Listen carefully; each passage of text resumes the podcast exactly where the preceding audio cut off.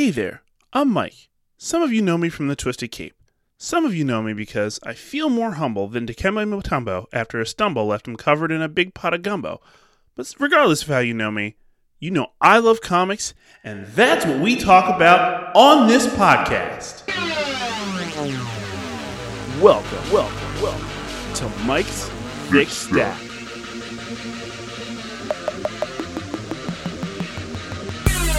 Oh, hell yeah, my thickies. Welcome to the show, everyone. Recording this week at the Great Plains of Thickness. I've been really looking forward to this new comic book day since I last saw the uh, the list of titles that are dropping. There's some really big titles this week. Uh, before we get started, just a couple quick shout outs. What up, Ashburn, Virginia? I see you, Dublin, Ireland. Hey, all you people in California from San Fran to San Jose.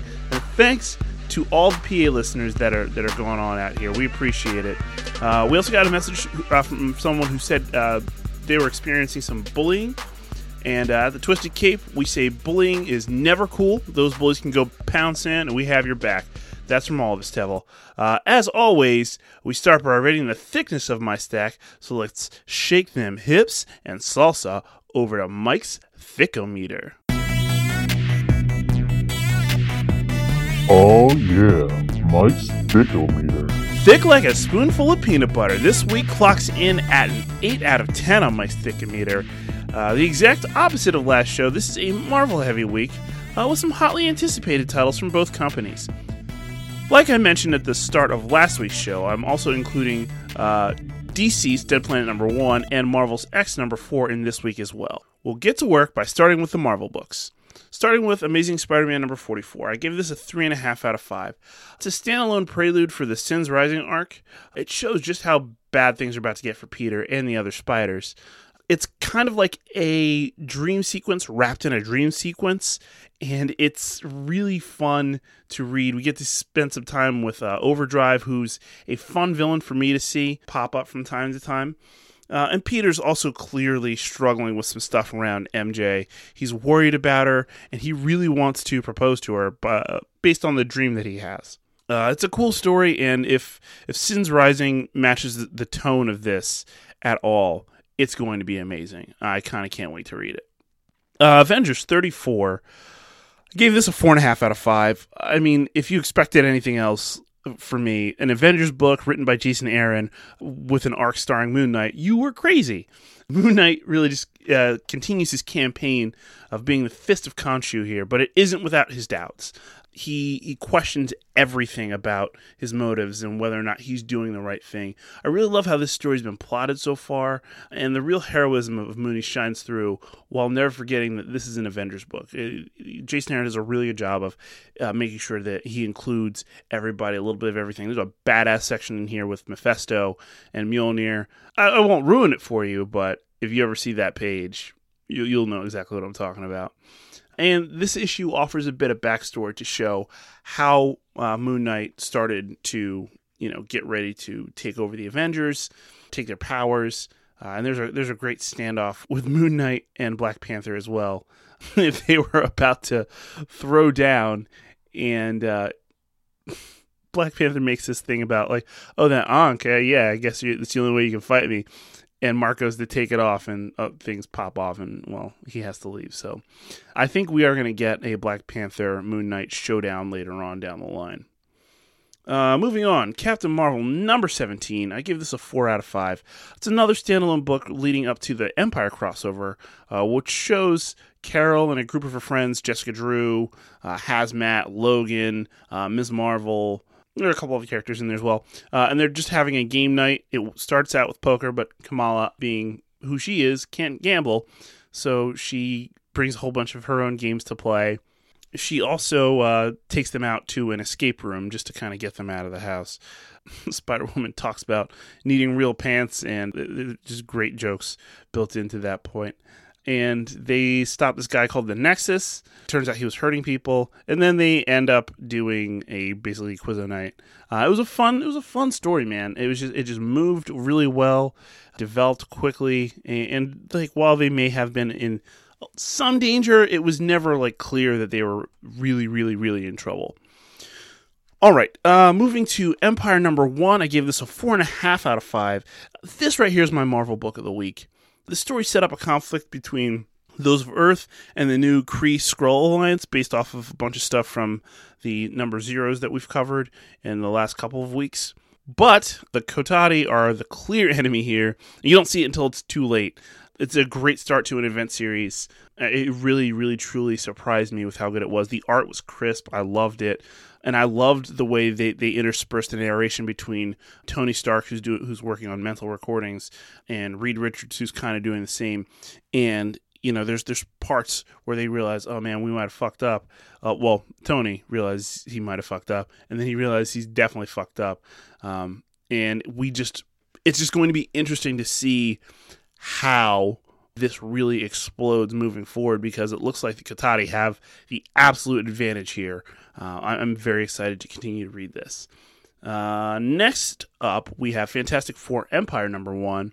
I gave it a three out of five. It's a fun tie-in, but it's far from critical uh, to the main story so far. I like it because it puts Franklin and Valeria with Wolverine and Spider-Man, and it, one one of those two uh, grinds on the other's nerves pretty pretty hard. I'll let you guess which one it is. That's because one doesn't shut up and it's it's a very fun read, um, but it doesn't seem like at this point it's critical. There's a whole bunch of Kree Skrull action in here as well, uh, and it kind of it ties into Empire. So if you're if you're buying both, I would read Empire number one first, and then read Fantastic Four Empire number one. You just don't want to get it all out of control here. Next up, uh, Giant Size X Men Magneto number one. I gave that a three out of five. I Like the Nightcrawler issue, this could have been this could wind up being more important later down the line, but just it just was a self-contained story. The thing that really stuck out to me here was the Namor and Magneto dynamic, which is one that we should be able to explore much more later. I don't care how we do it. I think those two paired together is fantastic. I also really enjoy the pairing of Emma Frost and Magneto. There's just a lot of, of play there um, because they both have anti-hero tendencies, I suppose, uh, and and watching them talk and hang out together is is kind of amazing. The book just didn't do a ton for me. We'll see when this whole when the whole thing wraps up how it how it looks in retrospect. Up next, we have Guardians of the Galaxy number four, and I gave it a two and a half out of five. After the last issue, I guess I was hoping for something a little different. It just long long story short, it just seemed like the book's going to be devolved into becoming a Guardians versus Guardians book, like like Avengers versus West Coast Avengers. I'm not sure I'm exactly in love with that concept. The reason I come to Guardians, one is for the characters, and two is for big cosmic adventure, and it just seems kind of small right now, and that's disappointing for me. Uh, next up, Immortal Hulk number 35.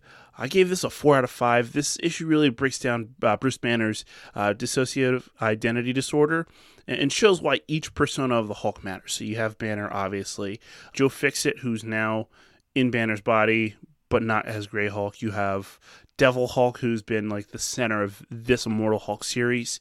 He's kind of been, you know, a little bit evil, uh, but he's necessary. You also have what they call like it's like the toddler Hulk speaks in broken sentences.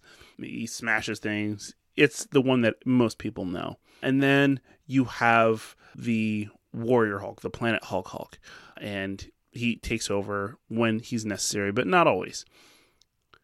This book was super cool to see because, you know, everybody's trying to show Hulk appreciation for what he did against is it Zenmu? Is it Zhenmu? Not sure. We'll figure that out later. And how he can rebuild his public image. But there is a very real, very tense moment between Bruce Banner and Betty as she's trying to say, Hey, I can't stay here. I'm cooped up. And he's like, Turn back into Betty. I just want to talk. I want to see my wife. And she's like, This is who I am now. And she winds up storming off. And then the leader makes his move as the Hulk is, you know, doing that that public appearance. Rick touches Banner and basically Banner explodes and it's uh it's a precarious way to end an issue. And I can't wait to see where the next one goes. Just very good. If there's a series that you want to get just as a standalone series, that's the one. Buy that book. Next up, I have Marvel's X number four. I gave this a four out of five. I just loved how the story developed, it's centering on this kid David. There's a lot of Spider-Man in here, so no, obviously I'm in love with the book. There's some, there's some good Daredevil. There's awesome Luke Cage in here, who's taken over the role as a cop, which is very very fun. The Avengers, Fantastic Four. It's just it's a very big book in a very tight package. It, it was very fun to read. Uh, I'd recommend it, especially if you like Alex Ross art, not just the painted stuff that did, he does for covers, but his interiors as well. And finally, Spider Woman number two. I gave that a three out of five. It's a tale of spy work starting to continue here, but it neglects a lot of Jess's supporting cast. She has a lot of friends that, that were made reference to in the first issue, and just doesn't do that for this issue, and that's kind of an odd move for me. I'm not sure I love the plot direction either. There are points where she's trusting somebody that it doesn't make sense for her to trust. That's illogical, and it's acknowledged in the book that it's illogical, which gave it some points back for me. But it's just, it's. Eh, eh, we'll see. I have a lot. Of, I have high hopes for this book, and I'm hoping it, it really comes through. All right, we're going to take a break, and then we're going to come back and hit those DC titles. Hey, everybody, it's Mike from Twisted Cape. Do you like wasting time at work? We do. Uh, if, if you want to waste some time at work, hopefully not get caught, you should check out the twistedcape.com. We have a bunch of satire stuff, we have some opinion stuff, some review stuff, a whole bunch of stuff, and other stuff as well. Uh, we have some contest stuff and some other fun stuff. Make sure you check it out uh, at your leisure at any time you want. www.thetwistedcape.com. We'll see you there. Stay twisted. And we're back hitting these DC titles up. Starting with DCeased Dead Planet number one. Remember, it was supposed to come out last week, but didn't get included in my pull list. So I'm going to call this a four and a half out of five. This is my DC book of the week. And I want to start out by saying, damn you, Tom Taylor. This dude knows how to straight up rip your heart out after making you care about something for like 26 pages. This book just made me see excited to see how low he takes us, but also really afraid. So Damian and John and Cassie are out being Batman, Superman, and Wonder Woman, respectively, out in space on their new Earth, Earth 2. Uh, a signal goes out from Earth from Cyborg. He, they come back to rescue him and Wonder Woman shows up, and she takes Ollie, um, which is the thing that rips your heart out.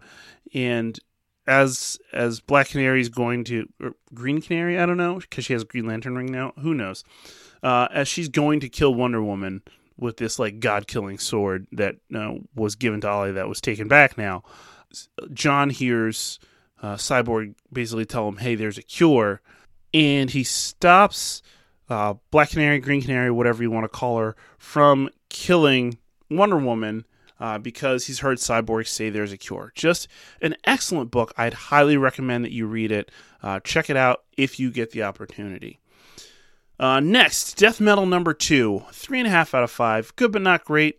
This issue is exposition heavy, and that's not a bad thing. It also remind it served as a reminder to get Batman back on track from Wonder Woman. Just not a whole lot of true development in this issue to me, with the exception of the fact that uh, the Batman who laughs is now in Doctor Manhattan's body with them, Doctor Manhattan's powers after we thought he was killed last week or on the last issue, and he's now going by the Darkest Knight, being a a servant of Perpetua just just a cool development, and I'm I can't wait to see where it goes. Next up, uh, Justice League number 49. I gave this a 2 out of 5. Wonder Woman continues to be the anchor for this book. Uh, the rest of the league behaves so out of character that it's truly confusing. If not for Batman paying attention and Wonder Woman being who she is to this book, uh, this story would be an absolute drag. I will say I wish the author would write a Wonder Woman book because he clearly understands that character so well. Next up, we have Nightwing number 72. I gave this a 4 out of 5. We finally see the fallout from Joker making Dick his. I'm not rephrasing it, it's staying how it is. We also see Punchline show up and take on Babs as well. And Babs is actually summoned to Bloodhaven or Bloodhaven uh, by B early in the issue.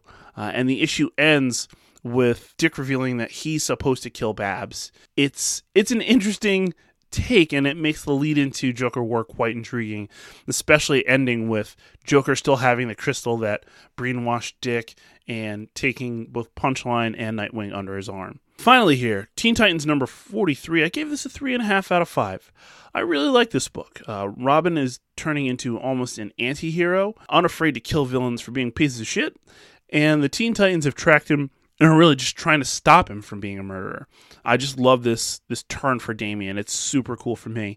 And there's also a, like a, a page each of the last like three issues with Batman um, I'm not sure where that's going. I'm hoping it pops up. But Alfred's death is really being felt and dealt with in this book more than any other book, I would suppose. All right, that said, that's all I really have for this week. Uh, no interview, but I am assembling a list and starting a schedule. If you want to be on the show, just hit me up at SpiderMike29 on Twitter. Uh, you can send me a message or just write straight with tagging me in there. Looking ahead to next week, I'm looking forward to reading, if my sources are still accurate, uh, Batgirl number 47 and Batman number 95. We just talked about Joker War, and I think it's really going to kick in a high gear uh, with these two titles. Uh, on the Marvel end, I'm looking forward to reading Amazing Spider Man Sins Rising Prelude number 1, uh, because we talked about that story a little bit here. Daredevil number 21, as well as Empire number 2. Those are all just premier books here. That's all the time we have for this week. Of course, make sure you subscribe to The Twisted Cape on your favorite podcast platform. We're now on Stitcher as well. Uh, we're at The Twisted Cape, no spaces on every social media platform Facebook, the Gram, Twitter, as well as YouTube. Make sure you drop us a review on Apple Podcasts or Podchaser. We love the feedback. Make sure you tune in weekly on Wednesday to the Twisted Capes live show, the Fun Time bonanza extravaganza, whatever Sam called it this week, uh, on Facebook and YouTube and live in them comments. We go over them during and at the end of each show. Finally, feel free to shoot us some feedback on the show to the twistedcape at gmail.com. Make sure you use the subject line MTS. Thanks for tuning in. So until next time, they say I'm a 10, but I'm an 8 at best. Plus 2, says you, not me, because I'm so humble. Stay safe, stay twisted. Thick stack.